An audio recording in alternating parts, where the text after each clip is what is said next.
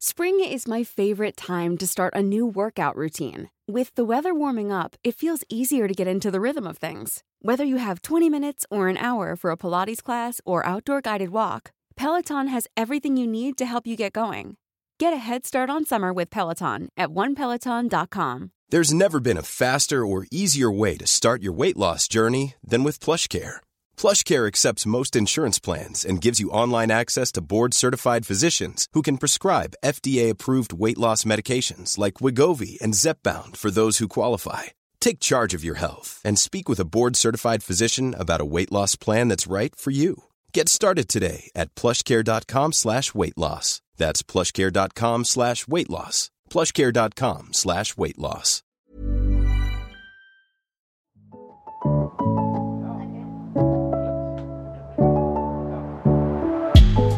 Hey, what's up, y'all? I'm Taryn Finley, a senior culture reporter at HuffPost, and this is I Know That's Right, a weekly podcast about the latest in culture, entertainment, and trending conversations.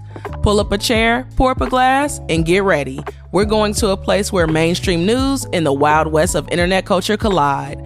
From the news that makes us say, I know that's right, to the mess you know is dead wrong, I'm breaking down the week that was, and we've got a lot to talk about. Then, as always, I'll bring in a friend for an in depth conversation.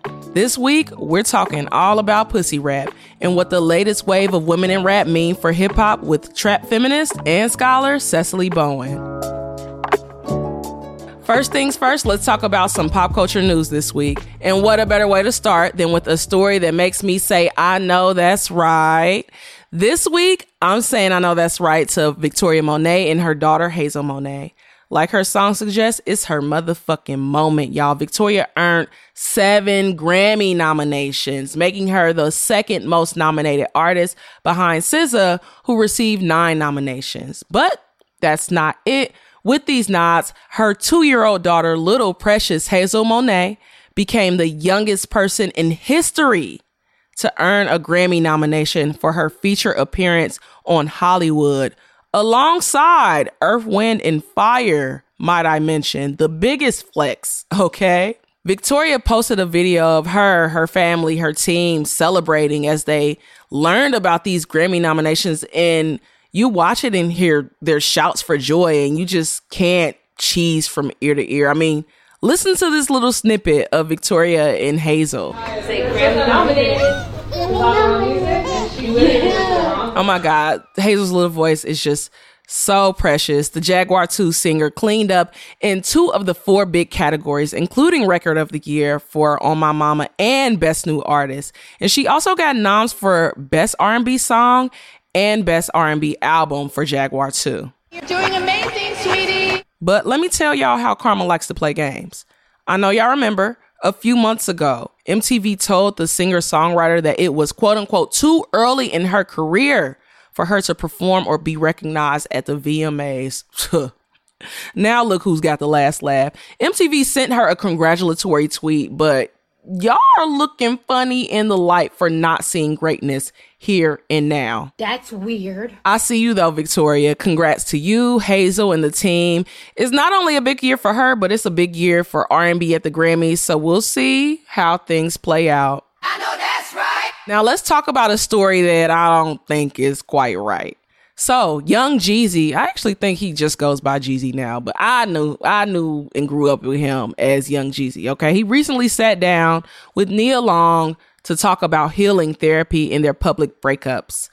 Both of their breakups were very public. I know y'all remember Nia Long's ugly breakup with ex Celtic coach Ime Udoka. During this one hour conversation between Jeezy and Nia, which you can find on YouTube, the actor is basically giving Jeezy a free therapy session for our consumption. That's really how I read it. The two talked about their very public breakups, once again, forgiveness and what healing looks like for them. The topic of the conversation and vulnerable conversations like this between public figures are very needed. And I applaud them for opening up to their fans, but I couldn't help but to think something was a little off while watching it. And then I got to this part. Always. And the reason why I wanted to talk to you because you are my sister. And this is a safe space for me to say what I need to say. Because at times when we're at our lowest, We need our sisters, just like right. you guys need your brothers. And that's why this conversation was so real because I hope and I pray that this conversation can open up different conversations in our culture about being there for each other and not being at odds with each other, no matter what we've been through. And, you know, I gotta give you your flowers. You know, you you you've done an amazing job at maintaining your integrity throughout your career, right? As a person, as a human being. And it meant the world to me to sit across from you and just to tell you my story. As a man, I just hope that women, our women, black women in particular, can see this Yeah. and give us a safe space.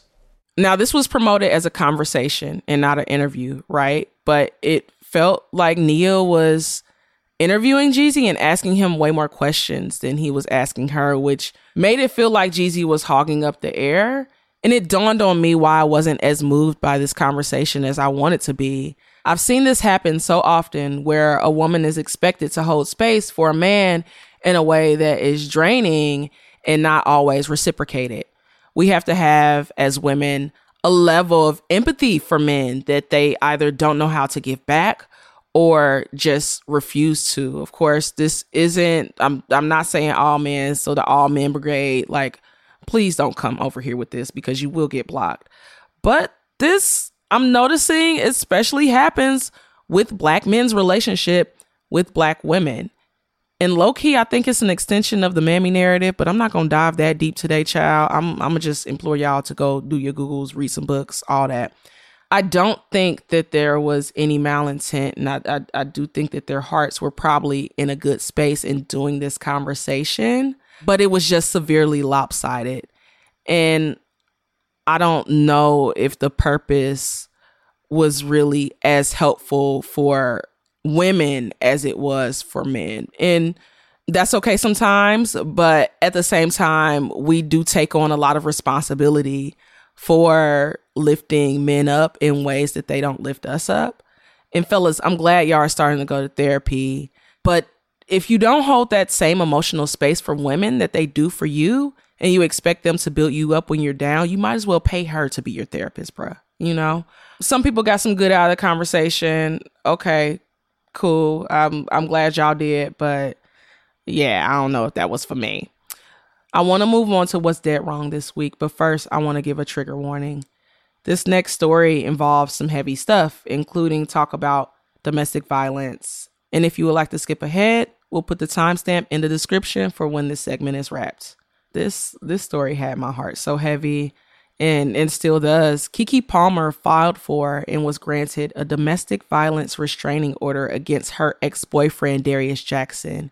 And she was also granted temporary sole custody of their eight month old son, Leodis. The actress has requested full custody and cited many instances of alleged domestic abuse, claiming that Darius struck her and grabbed her by the neck. Some disturbing photos of the alleged abuse captured by cameras from within Palmer's home also surfaced on the internet. Darius has since denied these claims and started to delete posts from his Instagram. Darius's brother and insecure actor Sarunas Jackson also tweeted and deleted something that had a lot of people on social media kind of confused, but people were assuming that he was calling Keke Palmer the most disgusting, vile, abusive, manipulative person that he's ever encountered in his entire life, which, whoa. To which Keke Palmer's mom, who we've barely heard address the public in her child's 20 years in the industry, had this to say. He taught his brother how to be abusive. So he don't get to act like he's this special guy. No, you're a boy and you're a part of the problem. Sarunas has since denied that as well, but I don't want to get too far off from this main story. This situation is so sad and it feels like it's going to get worse before it gets better. Social media has already proven that, as you can tell. When the report dropped, everyone's opinions ran wild. And even though none of us know all of the facts and details, I know three things that are very clear to me right here and now. The first one is it typically takes a woman seven times to leave an abusive relationship. Not only that, we know that black women experience a higher rate of abuse than many others. Secondly, when Darius wrote that tweet policing Keke's sexy outfit that she wore when Usher serenaded her, like we all saw the tweet heard around the world that ended up exploding into something bigger. It was women who pointed out that this is abusive behavior. But a lot of people ignored it and laughed or sided with him for policing her outfit because, quote unquote, she's a mother, which is bullshit. Lastly, so much of social media constantly shows how much the world disregards black women's safety and livelihood. And it happens time and time again. It happened with Megan Thee Stallion. It happened with a 34 year old Florida woman who was found shot dead 40 minutes after filing a police report against her ex boyfriend. And we're seeing it happen with Keke already. This story makes my heart so heavy, especially because a child is involved here. I mean, we all grew up watching Keke Palmer on our screens and seeing how boisterous and how unapologetically herself she is.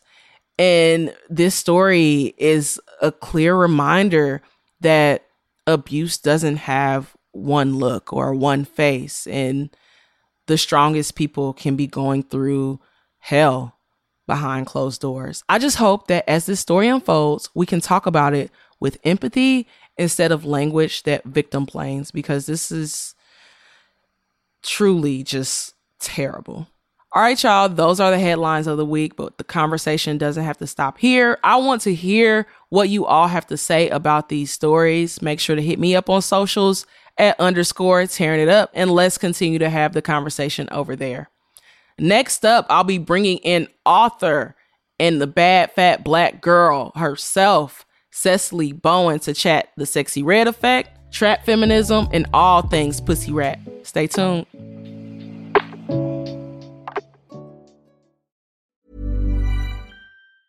There's never been a faster or easier way to start your weight loss journey than with PlushCare.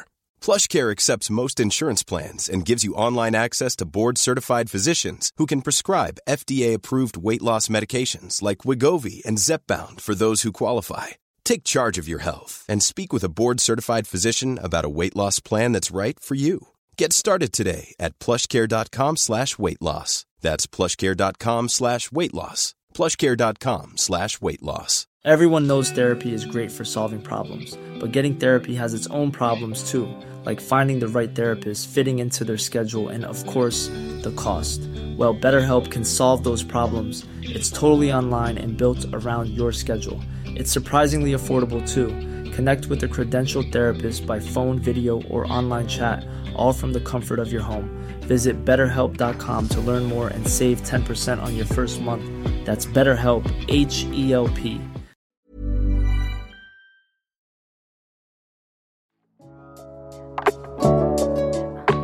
I'm really excited to welcome a special guest and friend to the show. She's a journalist, scholar, author of the book Bad Fat Black Girl, and host of the only podcast dedicated to women, femme, and queer rappers. The one, the only, the realest, Sesali Bowen. Hey, girl. Hey, hey, friend. How you doing? I am so wonderful. I'm so happy to be here. You were one of the first people that I wanted to have on the show. So I'm really happy that you can come. But I've always been really connected to you specifically via your taste in music and your takes on music, takes on women in hip hop, not only just women in hip hop, but like what we're here to talk about today mm-hmm. pussy rap. Mm-hmm. Of course, we're going to get into how it empowers, how it redefines women, specifically black women's agency over our own sexualities and bodies, but also talk about how it's policed from time to time and how it's changing today. When did you first fall in love with pussy rap? So it was definitely the first time that I heard Trina's verse on Nann. I tell this story all the time. Like that really was just like such a formative moment in me growing up and coming of age. And like there were like other like raunchy songs that I'd heard before, but nothing like that. Nothing was like. There there was the like demand in her voice. There was the insistence kind of right that like not only is this Trina did not come on this verse and say like here are some of the things that I would be open to and down for if you're down for it. It was like nah, like this is what I do and this is what I expect. Period. Even before I heard the explicit version and like understood a few years later, you know, kind of everything she was talking about, I still knew that there was so much audacity to say it, to say it in that way. And I always say, like, you know, there are just a few moments in life where I feel like Black girls in particular get a glimpse of someone who shows them what the possibility is for them if they choose to do what they want to do versus choosing to do what is expected of them. And hearing that verse was really one of those moments for me where I was like, oh, I think it's more lit to do what you want to do. Like, no, for real. Like, what No, is that real. like? Yeah, and it's something it's something about specifically Trina for me as well. Like she she really helped me lean into my confidence when I was young in a way that I wasn't that I didn't allow myself or the world didn't really allow me to back then. And I really think it was what was it? Was it the Diamond Princess album? No, it was the Pink album. It was the Pink album. Still the right? baddest. Period. Still the baddest. Yes. Still the baddest. I remember listening to Still the Baddest like up and down in high school, like killing Yes. you hoes. Like Yes. literally all of it. Um Look back at it. Uh, look back, hot commodity. ah. Come on. this pussy feel better than a lottery. Don't, Don't lie lie to me. I'm a hot commodity. Period. Okay? like, and it just, it just awoken something in me as I Mhm. transitioned, like from a teen to a woman, and Mhm. and and really was something that sustained, and it's something that I listen to even to this day when I'm feeling Right. down or feeling like, damn, like. I ain't my hottest today. Like, girl, no, uh, uh Like, I that's my that was my girl get up. That was my girl get up. I tell people all the time, like, if y'all are going through breakups and not feeling good, if y'all don't turn that fucking Summer Walker off and put y'all some Trina on, like, okay. stand up. Stand up. You you go listen to that other stuff after you've processed, Mhm. after you've, you know what I mean? Like when you are, uh, when you just want to, you know, reflect on, you know, the more vulnerable places that you've been. When you got to Yeah. get up and get out and get something, baby, put your Trina on. Put your Trina on, okay? No, for real. And like I, I I definitely think that like we are in, you know, that space where a lot more girls are like, okay, you know what? This sad like there's definitely like some a space for sad music and I think Right. that, you know, that is is still having its moment. But I, I do think that a lot of girls, at least from what I'm seeing, are like, okay, we not about to do this anymore. We about to, you know, sit up here and and really pop our shit. I'm wondering how pussy rap specifically influenced how you viewed your own agency coming into womanhood. It had so much to do with that.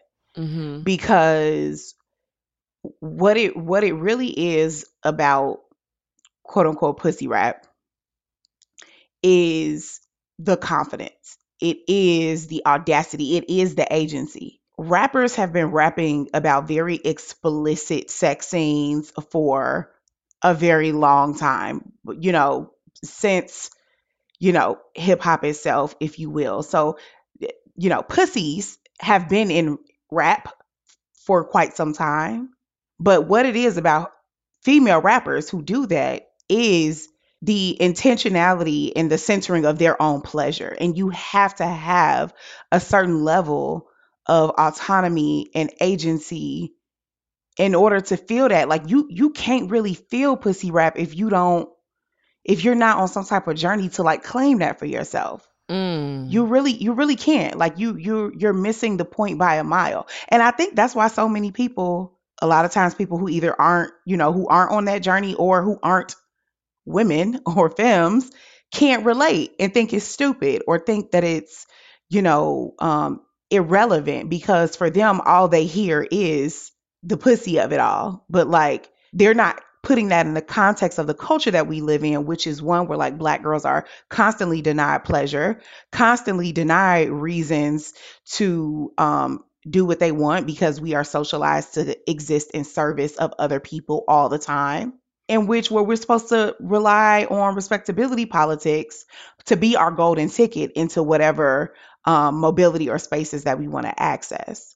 And so the agency piece was always how I tapped in because like when I was initially listening to those songs, like the first thing I heard was not, oh, I want to go do all of the sexual things that I'm hearing on these songs. It was, no, I want to feel like that. I want to walk in a room and like command attention like that. I want to be treated like that. I want to have access. I want to be successful like that. I want to, you know what I mean? Like I want to get to the bag like that. And I think that that nuance is is overlooked.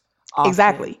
And a lot of people lack the depth in critical thinking to even understand beyond that kind of surface and beyond like what the actual bigger picture is. I want to get into a lot of that. I'm, Yeah, I'm, yeah. I, I'm I'm really glad that you that you said that, and even what you were just saying up top, because that nuance is important and it, it is one that we're missing. I'm sorry. Like I'm hearing a lot of like tell black stories. I love to tell black women stories. I love to tell black women stories, but like and, and specifically wanting to do that through interviewing like female rappers, but like if you ain't ever read Joan Morgan when chicken heads come home to roost, if you don't have any Mm. concept of feminism and, and what black feminism or what hip hip hop feminism is or what trap feminism is, like you're not all the way there yet because it's it's not just that we're here. We've always we, we've always been here. It's actually like when I think about empowerment in female rap, where it lives is the fact that they are using their lyrics and their visuals and their personas. They are literally creating a world that does not exist yet. And it's one where like black women's pleasure and success and joy and interest and desires and wants are at the center of the universe. it's Afrofuturism. Like It's Honestly, Afrofuturism to be because honest. that's not the world we live in. If we look No. at like, it, you, and it's so funny because um, I was just talking to my best friend about this. Somebody was saying that you know this guy they knew what money was talking about. You know how guys with money are just so fatigued from like meeting all these people who like want them for their money. But I'm like, do a survey of your friend group. How many of your friend, how many of the black women friends you know who are actually dating somebody for money? Like this this myth that like that that is somehow a reality because that's what we're hearing in the music. That just simply is not true. It's not. It's really not. It's it's so removed from from reality. But I want to talk about, you know, it's what you were saying at the top, you know, I'm to add your name to that. If you're not reading a Sesali Bowen, then you you don't know what's going on. And even if you don't read, if you don't know how to read, baby, everybody got TikTok. Get Everybody got YouTube. TikTok. Get on your TikToks. Get on you your know your YouTubes. exactly, exactly. We can't talk about pussy rap without talking about sex work, right? Mhm. And Absolutely. there are spaces. Well, I want to ask you, like, where does the sex work community get to thrive within pussy rap?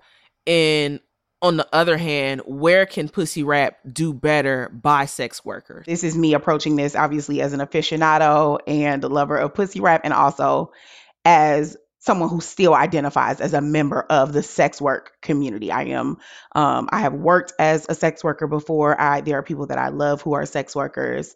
Where does sex work exist within pussy rap? So when I talk about like the appropriation of hood girl culture, a lot of what I'm talking about also is the appropriation of hoe culture. A lot of tools and tricks and ways of presenting that sex workers have mastered for centuries for their work are being performed as a way to show different ways of um, for different ways of performing femininity um, for different ways of performing opulence bad bitchery in all of its many forms a lot of that has to do with what I call hoe culture. And also if we're just talking about a like a foundational premise that your pussy, your erotic labor, your emotional labor, the time that you spend providing emotional or romantic support to someone is inherently valuable. That's the basis of an entire economy that has existed since before hip hop existed, right? Yeah. Like that is sex work. We can't ignore that. But I do just want to be careful about having conversations about how sex work exists within pussy rap because it's important not to conflate the 2 Mhm. because there are very real um political, legal, social Yes. and cultural issues that are deeply impacting sex work that makes their work extremely dangerous, that makes it unsafe for them to come out, stigma that impacts them that we cannot solve in like the arena of popular culture, right?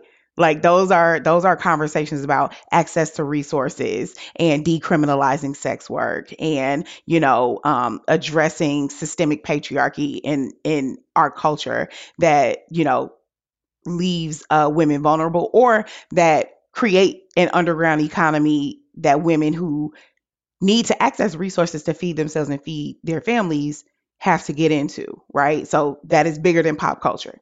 But to your point, in terms of what pussy rap can be doing for sex work, is first and foremost, stop stealing from whole culture and then acting like you're above whole culture first Come and on. foremost. You know, Rubi Rose does OnlyFans. That's one business, but she also is a rapper and she makes music. And I think that the main reason that Rubi Rose is not taken as seriously as a rapper is because she also does extremely well as an OnlyFans creator. Because she has not separated herself from the sex work, people feel that they cannot take her seriously in the rap game. And that is also frustrating because we don't do that to niggas who sell drugs. No. We don't all. tell them, we don't, t- or pimp or any of that. We don't tell them, well, if you want to rap about selling drugs or pimping, we kind of, it would be better if we didn't think that that was something that you actually were doing. Like, or that was something, you know what I mean? Like, we don't demand that of anybody It's, the, it's actually women. it's actually the opposite. It, it's it's the the free him till they free him. period. It's all of that to the other know? way. Like, Okay. you know what I'm saying? Like, it's it's it's all of that. And so I think that's the one thing that pussy rap can be doing more of for um, sex workers is acknowledging the impact that sex work um, has on their craft and their performance. Yeah, I'm I'm glad you brought that up specifically like with Suki because I think that she's facing um a lot of the struggles in being taken seriously as a rapper as Rubi Rose is. And I was having a conversation with my boyfriend a couple months ago because you know Suki and Sexyy Red, you know, they like this. They tight. Mhm. And in a lot of respects, like they've they've collabed a lot and a lot of people like see them in a similar lane.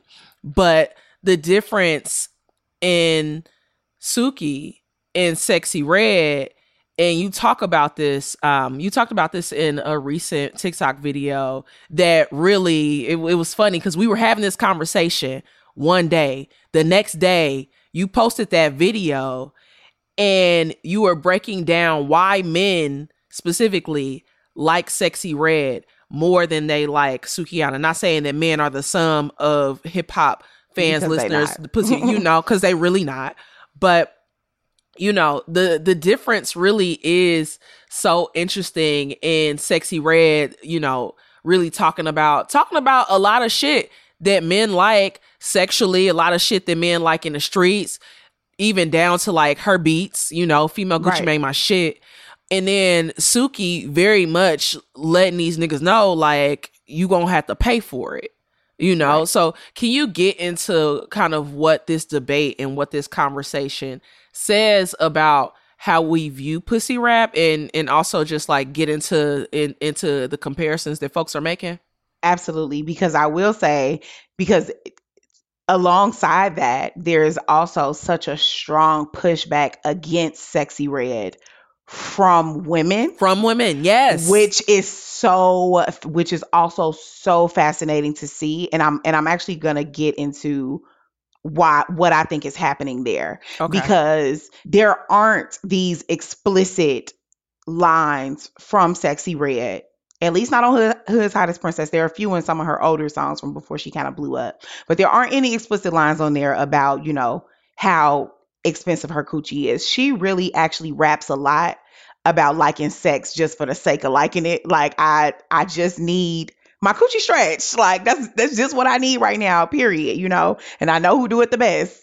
Okay. period, right? so like, you know, we need more of that and that's Elaine. But I also think men latch onto that because she is not it's it's not about yeah and I, I i actually am only doing this like for the highest bidder or because this is about like my worth and my time like no this is just something that i desire this is a part of my pleasure and this is what i want to do whereas Suki has really contextualized sexuality as a performance one that she is extremely good at providing for people, but also as a as a method of survival, as a method of social and economic mobility in her music. Like Suki is talking about, you know, this this coochie cost.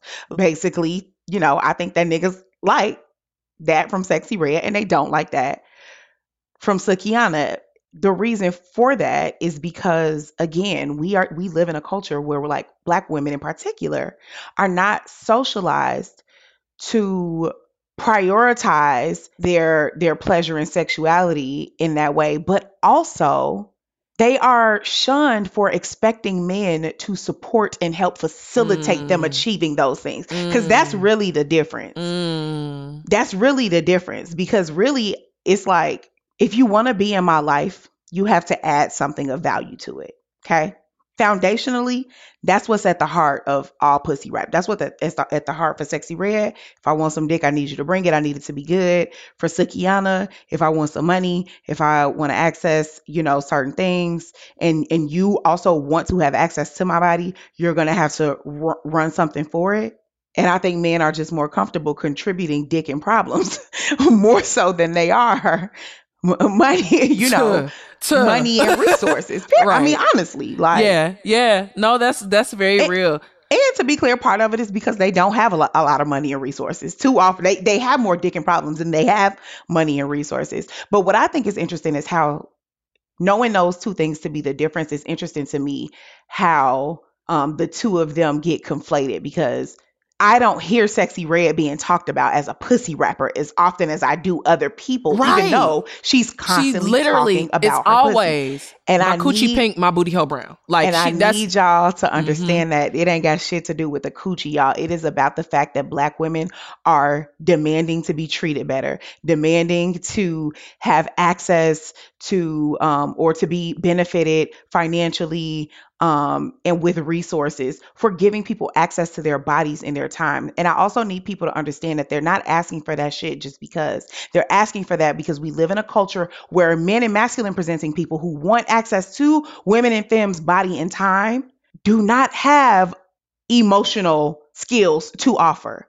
They don't have a lot of sexual skills to offer. And this is what the studies are showing us straight women are not orgasming at the same rates that men are. Uh when when women when married women get sick it is often the in in the uh, marriage ends it is 90% of the time the man who leaves. What are the intimate partner violence statistics? Uh black women are most likely to die at the hands of of of of our partners. We have like very real lived experiences that show that like no we can't come to this table talking about some well and it would just be nice if you could like love and accept me because like y'all don't have that to give. Like so here's what we're asking for and i think that that context is so important because it's not just that like black women are just like asking this is how we choosing to work instead of going to work. No we working just like y'all asses is.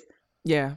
I have been getting so offended lately because i feel like there have been to your earlier point a lot of women coming up to me and like just bashing Sexyy Red as if I'm going to agree with them. And I it makes me like, okay, what about me says that I wouldn't listen to Sexyy Red and that I wouldn't be a fan. And whatever that is, I need to change that. Because it for me, I remember when we were talking um uh for I run this last year and I asked you about what um what your hopes were for the future of women in hip hop specifically, it was versatility. And the excitement that I feel when I listen to Sexyy Red and the excitement that I feel when I as mid as she is, I'ma still go up for her, Ice Spice, you know? Like I, I think we're seeing more of that versatility and like specifically onto Sexyy Red. I went to her show in New York and I'm gonna be honest, it felt like it felt like 2010. Like I have not been to a, a, a rap concert specifically with that kind of energy and there's something special there there's something that you cannot deny. Um i'm wondering what your experience was there and what you're seeing now. Are you like do you feel like that kind of um like your your desire and want to see more versatility in women in hip hop? Do you think that like we're starting to see more of that so I do want to say that I do think that a lot of the versatility like already exists, right? Yeah. Like yeah. I I you know what I mean? Like we been had our baby mothers. We been Right, had our Rico right. Nasties. We been had our no names. We been had our cellos from Chicago. We been had, you know, like I I think that the the versatility has existed. What I, I what what I'm thinking is going to happen is that female rappers in particular are I think what's happened with them is that it's went in reverse where this subgenre really caught the attention of the mainstream first and I think that it's really about to capture like underground audiences. I think people who go to shows and go to niche shows like I think we're to see that like it's to be the girl rappers who are really dominating that kind of like underground hip hop scene. Cuz here's what I will say about Sexyy Red and why people are coming up to you thinking that you're aligned with you know maligning Sexyy Red. People don't like Sexyy Red because Sexyy Red is not cosplaying as a hood bitch. Sexyy Red is a real hood bitch. Let's just be clear about that. Sexyy Red is not Saweetie. Sexy because even even honestly even with city girls those are real hood bitches but they're pop stars now. So we know that there's a certain level of access that they have to wealth. We know that there is a certain, you know, we know that they are are translatable to certain, you know, because they have a global fandom. Sexyy Red is a hood bitch for real. And that is making people uncomfortable for two reasons. One, because if we're being honest, and re- this is the reason trap feminism exists, is because we still actually do not accept, respect, or appreciate hood bitches. Period. We don't. We like everything that they represent. We like the aesthetic. We like the culture, but we don't fuck with them for real, for real. And that's what makes people uncomfortable about Sexyy Red. She represents everything that is antithetical to respectability politics. And also, I think for a lot of black women, people like Sexyy Red run the risk of exposing the fact that they are not real bitches and they've been cosplaying like they are, thinking that just liking, oh yeah, I love female rap, I love female rap, you know what I'm saying? While while while they know that they are actually aspiring to be everything that Sexyy Red is not. And if we allow space for people like that to come into the room, then we're going to start having the real con- that's when we're going to start having real conversations about Yeah. sex work and about uh capitalism Yeah. and about what it actually means to support uh b- black and brown people, right? Because if you're gonna shit on Sexyy Red, then you're not gonna protect young black girls in the hood. Period. You're just not. You're not. And when in all of the shit that you're talking about black women needing, you're not actually you don't actually have in mind the people who need that shit the most. You're thinking of like college educated girls who, you know, want to lean into their soft life. You get what I'm saying? like you feel like- me? I know. I know exactly what you what you say. It's just it's just really laughable, you know, because it you you would hope that we were there, and you would hope that especially after after all this, after after folks was in the streets, after folks, you know, the hashtag activism, you would think that there would be a bit more um even compassion, you know, for other black folks, even if they but they're that elitism like it still exists. And it it it's shown through at least what I'm seeing through your musical taste. And if Yeah. you are are just keen to like jump on and shit on a Sexyy Red, then I like I don't know. There's something Yeah. about I- that that I just know makes how me you're look treating. at you I know how you're treating the loud black girls in the movie theater. I know how you're treating Yeah. the girls who got the fighting outside of the outside of the place because somebody probably really did disrespect them. So I know how you're treating them. I know how you're looking at them. You know what I mean? When the police get called on them, I know you probably relieved, right? Like, not, you know what I'm saying? Like, eh, it's so funny, Taryn, because you know a lot of people in our industry, we, you know, it's kind of like the running joke right now. All of that diversity money we was getting in 2020, 2021 and dried up. Like they they don't care. They don't care about niggas no more, y'all. They don't all of that diversity shit. It's over, Dave. Stop pretending. It's it's over. But that really is being felt. I'm seeing that shit broadly. I'm seeing that shit even amongst some of our community, right? Yeah. Who is like, "Who? I'm so glad I can stop pretending to care about all that ghetto ass shit." Like, you know what I'm saying? Like, who? Like, I'm, I'm, I'm, I'm so glad that I can just like Megan Thee Stallion and just say, period. Yeah. You know what I'm saying? Again, like, I don't have to actually like, oh, the ghetto. Like, I, I feel like, feel like people are really happy to like be stepping away from that, and I'm seeing it, and I'm definitely seeing it in response to people like Sexyy Red, in response to people like Sukihana, and I feel like you know going back to Rubi Rose, one of the things that's been happening with Rubi Rose is that you know people have been calling her. She made that song like hood hood nigga aesthetic or whatever, Yeah. or hood bitch aesthetic, and people were like, you know, she's cosplaying the hood aesthetic. She's you know whatever whatever, and I'm like, all of the girls are. Say most- that again. Okay. Most of them, most most of them are like at the end of the day, like at the end of the day, Rubi Rose finished high school in Atlanta, and then she went to Georgia State. She didn't go to Spelman. She didn't go to Clark. She went to Georgia State. I went to Georgia State. I can tell you right now, eh, Georgia State is not an HBCU. Georgia State is a predominantly black school. There are no um. And if you're a bougie black girl, you go to Spelman. Like that's the school that people go to when they cannot afford to go to Emory, go to Spelman, go to you know Georgia Tech, things like that. Like it makes perfect sense to me that Rubi Rose, who spent her formative years in Atlanta, behaves that way. Like that, none of that seems unreasonable, unreal to me. Like that's just how people are. Like it's not about. And also, when you from the hood, you know, like yeah, it's gonna be that one, them two random white girls that live in the hood and they mixed Yeah. kids is running around. And let's also let's also note that it feels like a lot of the girls are like I saw this tweet. It was like, "Oh, was Drake with Sexyy Red or was Sexyy Red with Drake?" As far as like having that feature, as far as like taking that photo because the rap boys, they they are they're trying. They're seeing what's going on. And, And also, let's be clear, we're talking about Drake, someone who from the moment he stepped in his into this industry lacked what? Hood credibility. Someone who has been trying to build that up and failing miserably since he's been in the fucking industry. I don't know why I I, I no tea, no shade to all my friends out there who are Drake fans, but like when I meet a Drake stan, like somebody like somebody who really is into Drake, Somebody who Um, had that that heart and they Caesar. I'm just and- oh no, this is male or female. I'm always just like, yeah, like I I yeah, like I we grew up a little different. We grew up a little we grew up a little different. Like I like a couple Drake songs. My homegirls like a couple Drake songs. Like I don't know no fucking Drake stands because all of my bitches think that that nigga is corny. All the niggas I know think he's corny. He's a cornball. There's no amount of money. There's no there's no good of a song that can unlame you. I do want to make sure that we talk about Purse first, though. You launched it, of course, with Pierre Yes. Phipps of the Freaky Mhm. Boys in 2021. Legendary Freaky Boys. Okay, the legendary Freaky Boys. Legendary, the original City okay? Girls.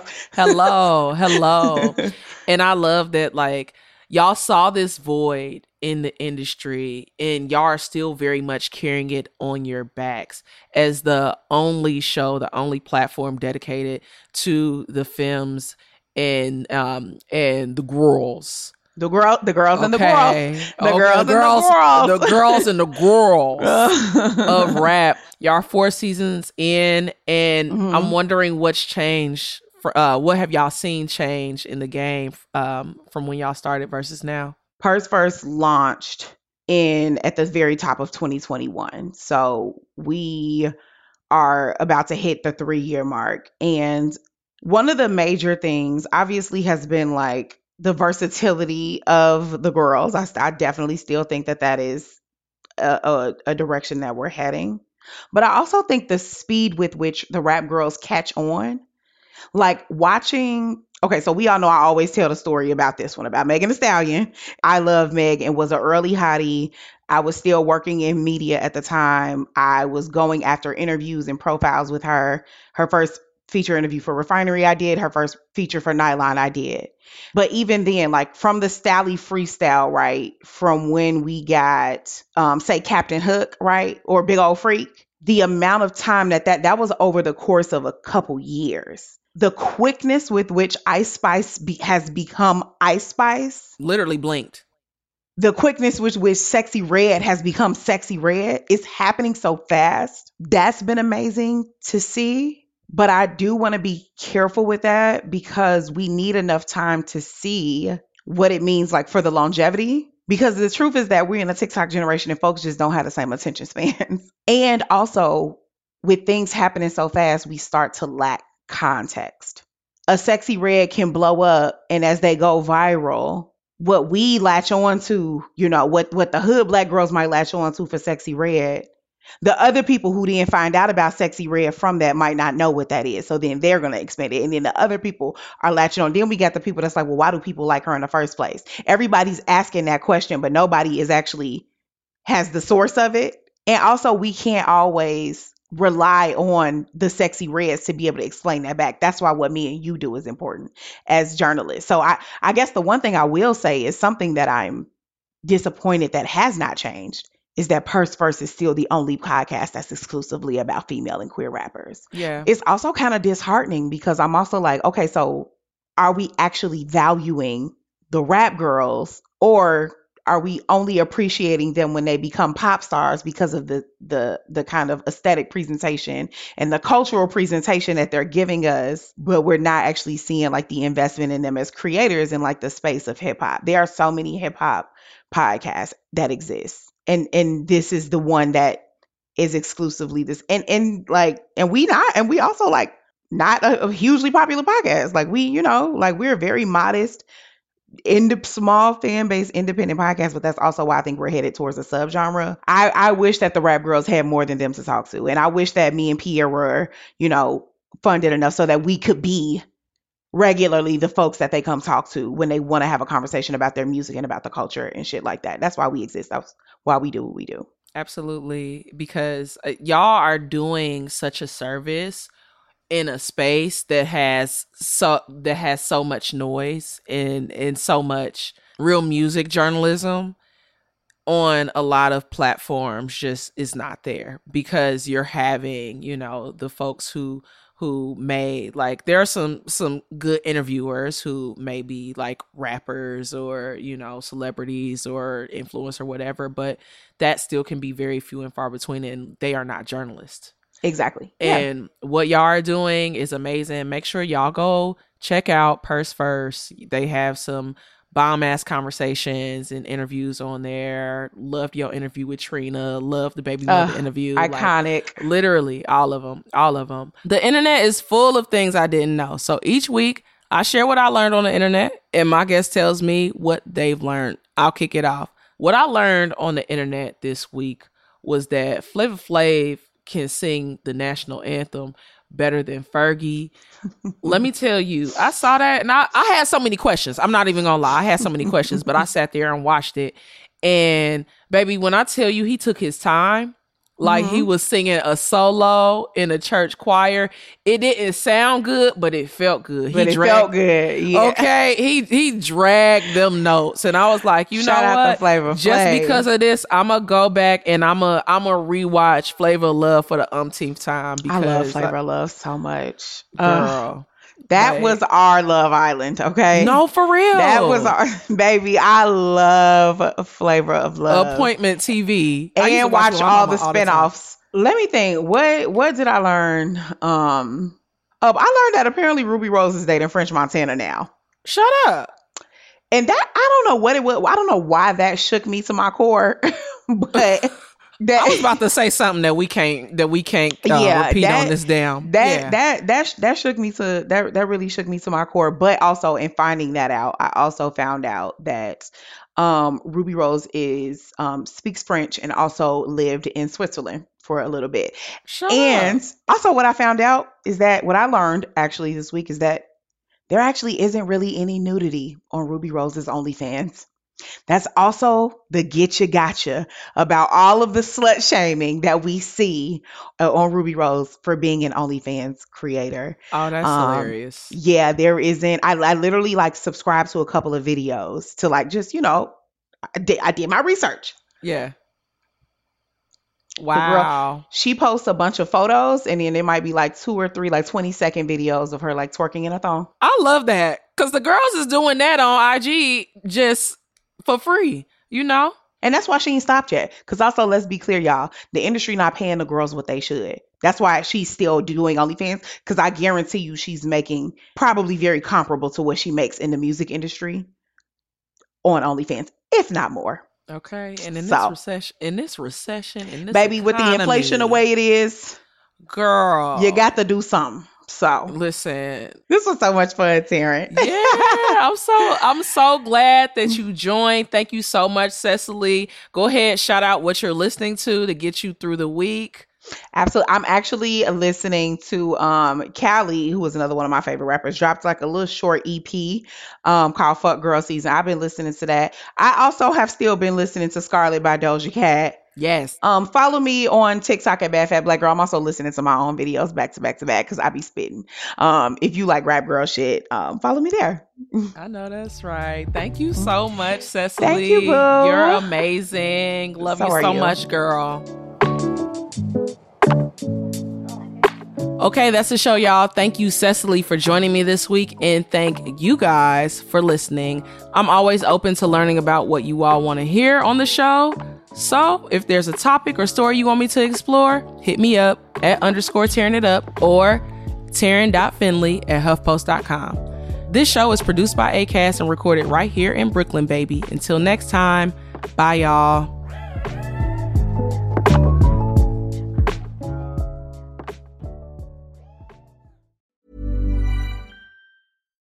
Why don't more infant formula companies use organic, grass fed whole milk instead of skim?